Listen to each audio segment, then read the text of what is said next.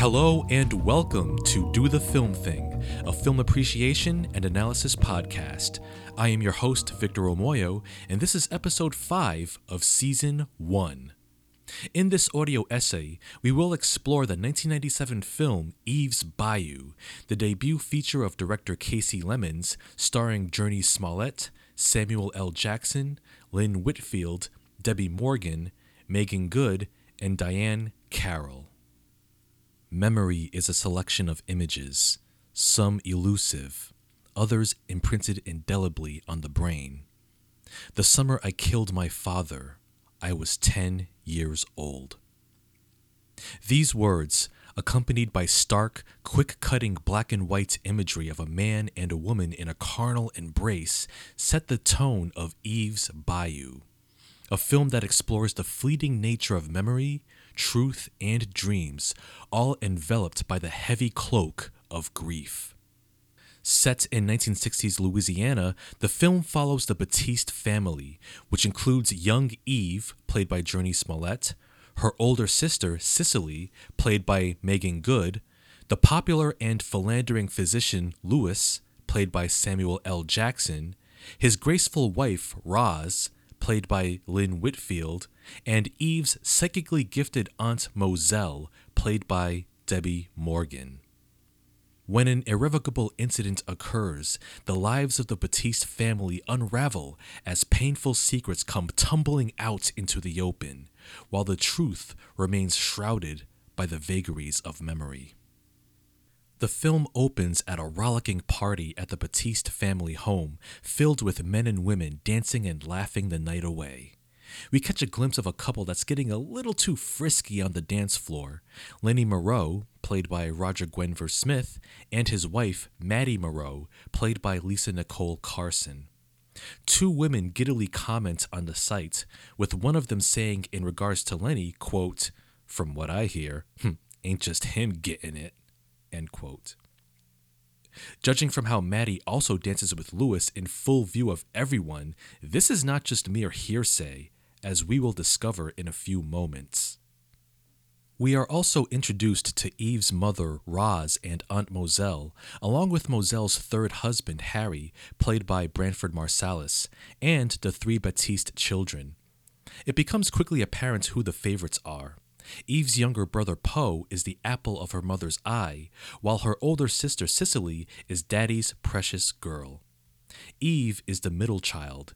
She pines for the attention and love of her father, while Roz, who certainly loves her, does not dote on her as much as her little brother. We see an example of this parental favoritism when Louis takes a champagne filled tray that Cicely is carrying and passes it to Eve before dancing with his oldest daughter, much to the delight of the guests. Feeling slighted by her father, Eve storms off to a nearby shed where she falls asleep. Eve soon awakens to the sights and sounds of Louis and Maddie Moreau getting busy and is bewildered and heartbroken by what she is witnessing. Louis manages to calm Eve down, but as we will see, troubles simply cannot dissipate with just a few comforting reassurances. Along with the film's themes of memory, Eve's Bayou also explores how expectations tend to fall short of reality.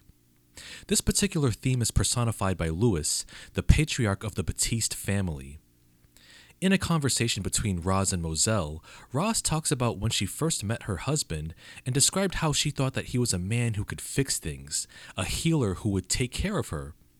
But once they got married, she found out that he was just a man.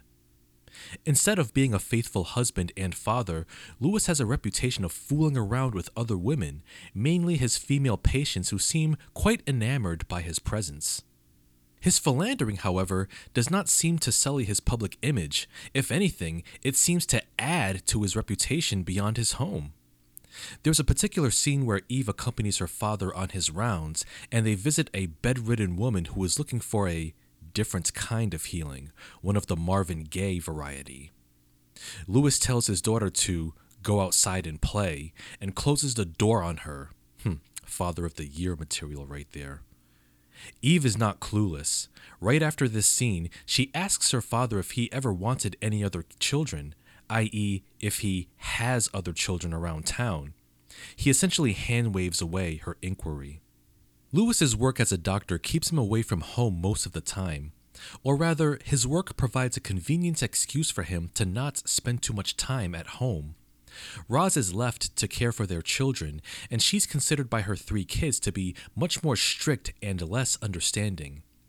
Lewis's absence is felt by Eve and especially by her older sister Cicely, who regards their dad with unwavering and unconditional love. Lewis appears to experience the best of both worlds in the sense that he is buttressed by his well received public reputation as a doctor, and whenever he arrives home, he's always greeted with excitement by his kids, practically given a hero's welcome. Meanwhile, Roz is left to pick up the pieces and confront Lewis on his escapades whenever they have a one on one conversation. Expectations and reality also clash in regards to Cicely. As Louis's favorite daughter, Cicely revels in the attention that her father bestows upon her. At one point, Eve asks her father why he never dances with her at parties, but only when they're alone. The opposite is true with Cicely. Cicely's adoration for Louis is so strong that when Eve tells her about his tryst with Maddie, Cicely immediately denies her account of the incident, even going so far as to tell Eve what she actually saw. We see a scene where Cicely and Eve are sitting in the shed, watching Lewis and Maddie from afar. Cicely tells Eve that, quote, they came in to get some more wine, and Daddy told her a joke, and she fell against him laughing. And then you woke up. End quote. Cicely's devotion to her dad is also proportional to her antagonism towards her mother, Roz. She steps on the line of disrespect by actually telling Roz that she's immature and that she does not understand her husband, further declaring at one point that she will never forgive her mother if she drives him away. For further context, in an earlier scene, Roz and Moselle get their fortunes read by a voodoo witch named Elzora, played by Diahann Carroll. Elzora cryptically tells Roz that sometimes a soldier falls on his sword and to Look to your children.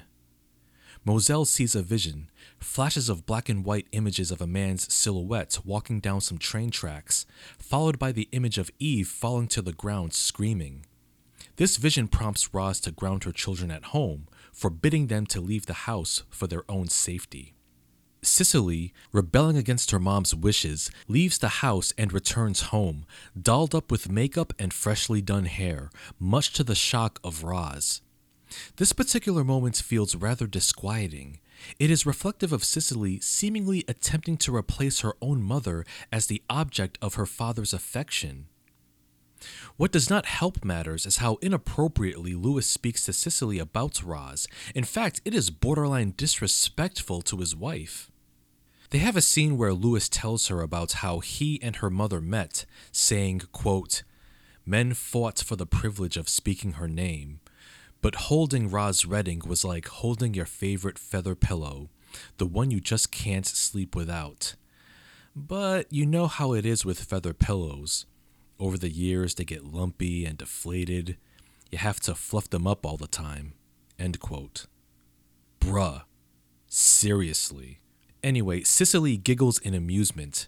This moment also serves as yet another example of how Lewis, despite himself, manages to keep his own heroic and idealistic status elevated in the eyes of his oldest daughter. When Lewis and Cicely playfully dance, Eve walks in and interrupts them, capturing their father's attention, much to the chagrin of her older sister, who scornfully looks at her younger sister as if to say, How dare you? Cicely's idealism of her father, however, collapses soon afterwards. During one stormy night, Roz and Lewis have a huge fight over his philandering, specifically his fooling around with Maddie, who has been seen by others in town hanging around his office. Cicely tells Eve what happened that very night, even admitting to her younger sister that she believed her story about their father and Maddie from the beginning. She tells Eve that after their parents fought, she came down to comfort her father, during which he forcibly kissed her. Their uncle Tommy, a disabled man who was unable to speak whole sentences, witnesses the incident and drops a glass which shatters on the floor. Upon impact, Louis immediately slaps Cicely, who tearfully runs away. Because of this incident, she chooses to go away for a while by staying at their grandmother's home. To Cicely, her father is no longer a charming, loving hero. He is just a man, a dangerous, lecherous man. To me, Cicely's placing of Lewis on a pedestal, in the context of her admission to Eve that she believed what she saw happen in the shed, was perhaps overcompensation for his constant absences from home and his own focused attention to Cicely at the expense of Eve and Poe. Perhaps in her mind, Cicely had to justify his absences and flaws by focusing solely on his fatherly affections towards her, to which Louis indulged in a most horrible manner. The cloak of expectations and dreams is no longer big enough to cover the reality of the situation. We will revisit this moment towards the end of this essay, as this very incident is the film's prominent example of how it explores the complications of memory and truth.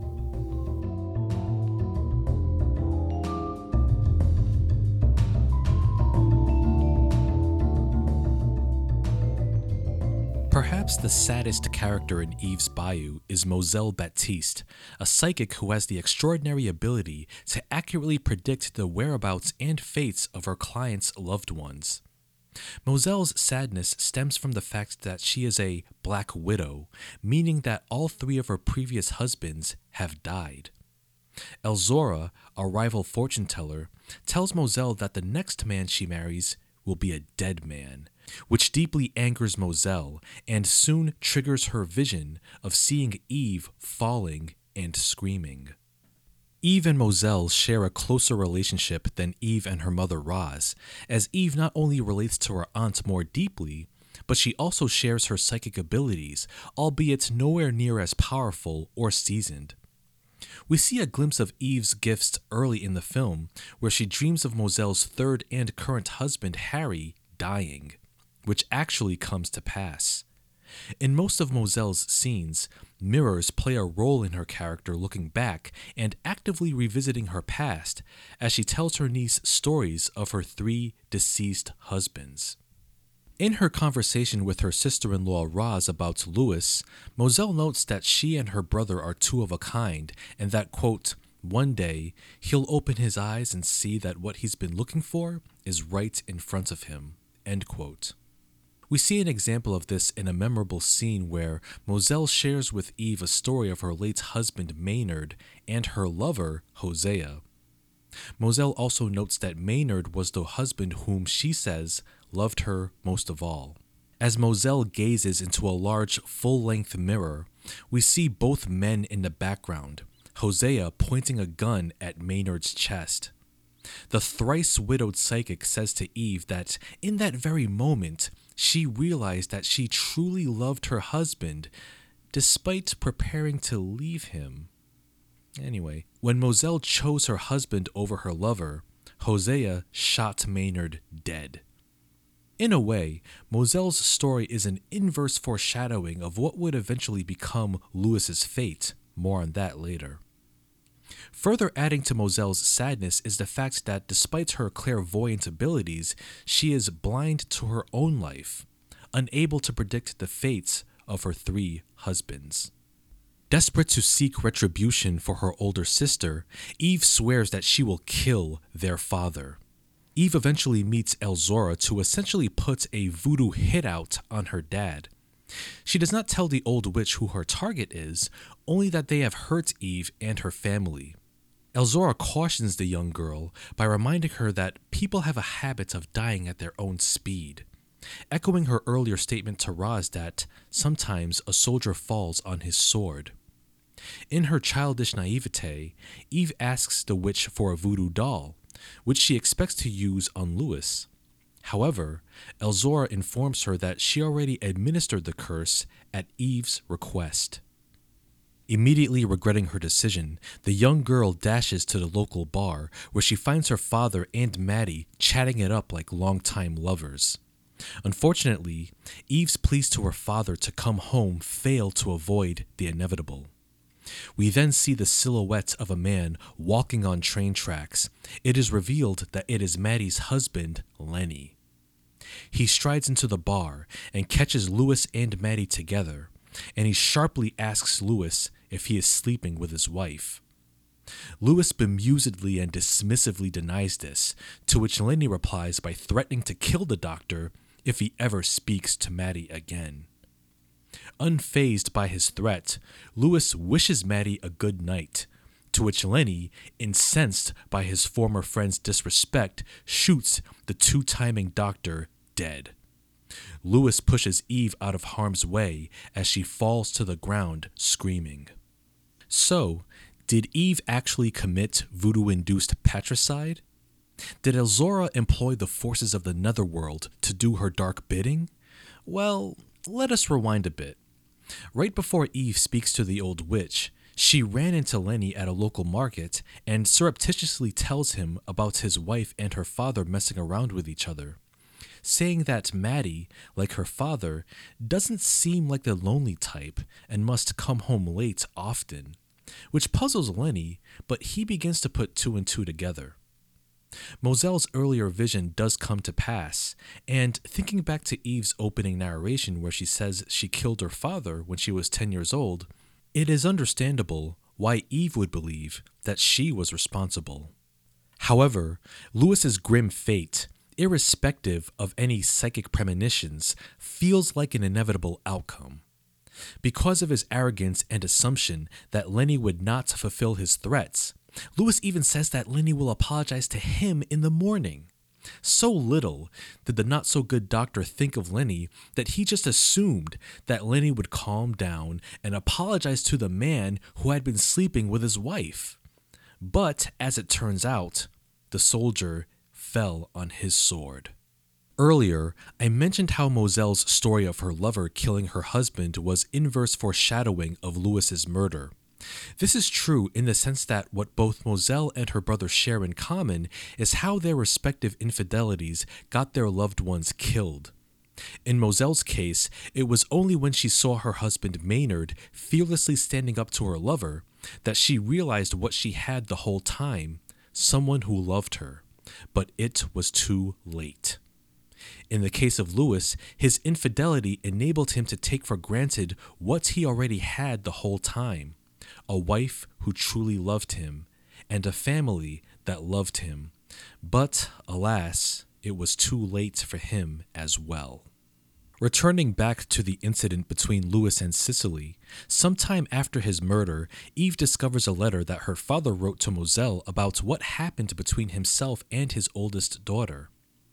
Lewis reveals that after his fight with Roz, Cicely came down and comforted him and gave him an innocent kiss. But suddenly, Cicely then began kissing him inappropriately, to which Lewis then slapped Cicely in response. She looked at her father with a deep, irrevocable hurt that could never be mended again and ran away. Angered by these revelations, Eve confronts Cicely about this and accuses her sister of lying about what happened. Cicely insists that her version of the incident was true, and then Eve asks for her sister's hands. We then catch a brief glimpse into Eve's own psychic visions. A brief shot of Cicely and Lewis kissing, Uncle Tommy reacting in horror, dropping a glass that shatters on the floor, and Lewis striking Cicely. Eve's vision offers no further clarification of what's happened, and honestly, it does not truly matter what exactly was the true version. The most crucial thing to acknowledge was that a boundary between Cicely and Lewis was crossed. A boundary between father and daughter that should never have been broken at all. All that is left is the trauma and pain that that incident caused. Trauma that both Cicely and Eve have to face and deal with moving forward. How will they confront this pain? I'm not sure that any clairvoyant visions will hold the answer, but as Eve says in her final narration, quote, the truth changes color depending on the light, and tomorrow can be clearer than yesterday.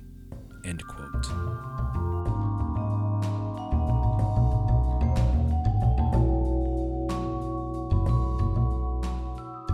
Eve's Bayou is truly a fascinating film, and the origins of the film itself make it an even richer experience. It is a prime example of the tried and true axiom write what you know. In her interview with the Criterion Collection, Kasi Lemmons explained that she was inspired to write Eve's Bayou from her family trips she took to Louisiana as a child.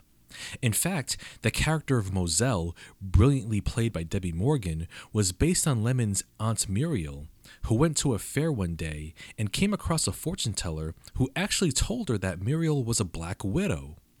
Additionally, according to Lemmons, her Aunt Muriel also had several husbands who died mysteriously, and she also practiced voodoo. Art imitating life. Lemmons also met producer Caldecott Chubb, who liked her story of Eve's Bayou. When Lemmons told Chubb that she wanted to direct the film, he agreed, but told her that she would need to direct a short film to provide a proof of concept. Hence, her 1996 short film, Dr. Hugo, starring Vondie Curtis Hall as a, you guessed it, a philandering doctor. Eve's Bayou features an excellent cast of actors. Meagan Good was actually initially cast as Eve, but aged out of the role by the time financing was secured, and was instead cast as Eve's older sister Cicely. Jurnee Smollett won the title role. Lemmons explained in her interview with the Criterion Collection that Smollett had a spooky quality to her, which was also noted by Diahann Carroll. For the character of Eve, Lemmons also drew inspiration from both herself as a child and the character of Scout from To Kill a Mockingbird. The film's assembly of talent also included cinematographer Amy Vincent, who also filmed Dr. Hugo. Vincent's work in Eve's Bayou is beautifully composed, with vivid shots of the dusky bayou setting and cypress trees standing on the swampy shorelines. The final shot of the film, with Cicely and Eve standing together in the middle of the bayou as the camera pulls back, with their reflections upside down in the water, is one of my favorite shots in the movie.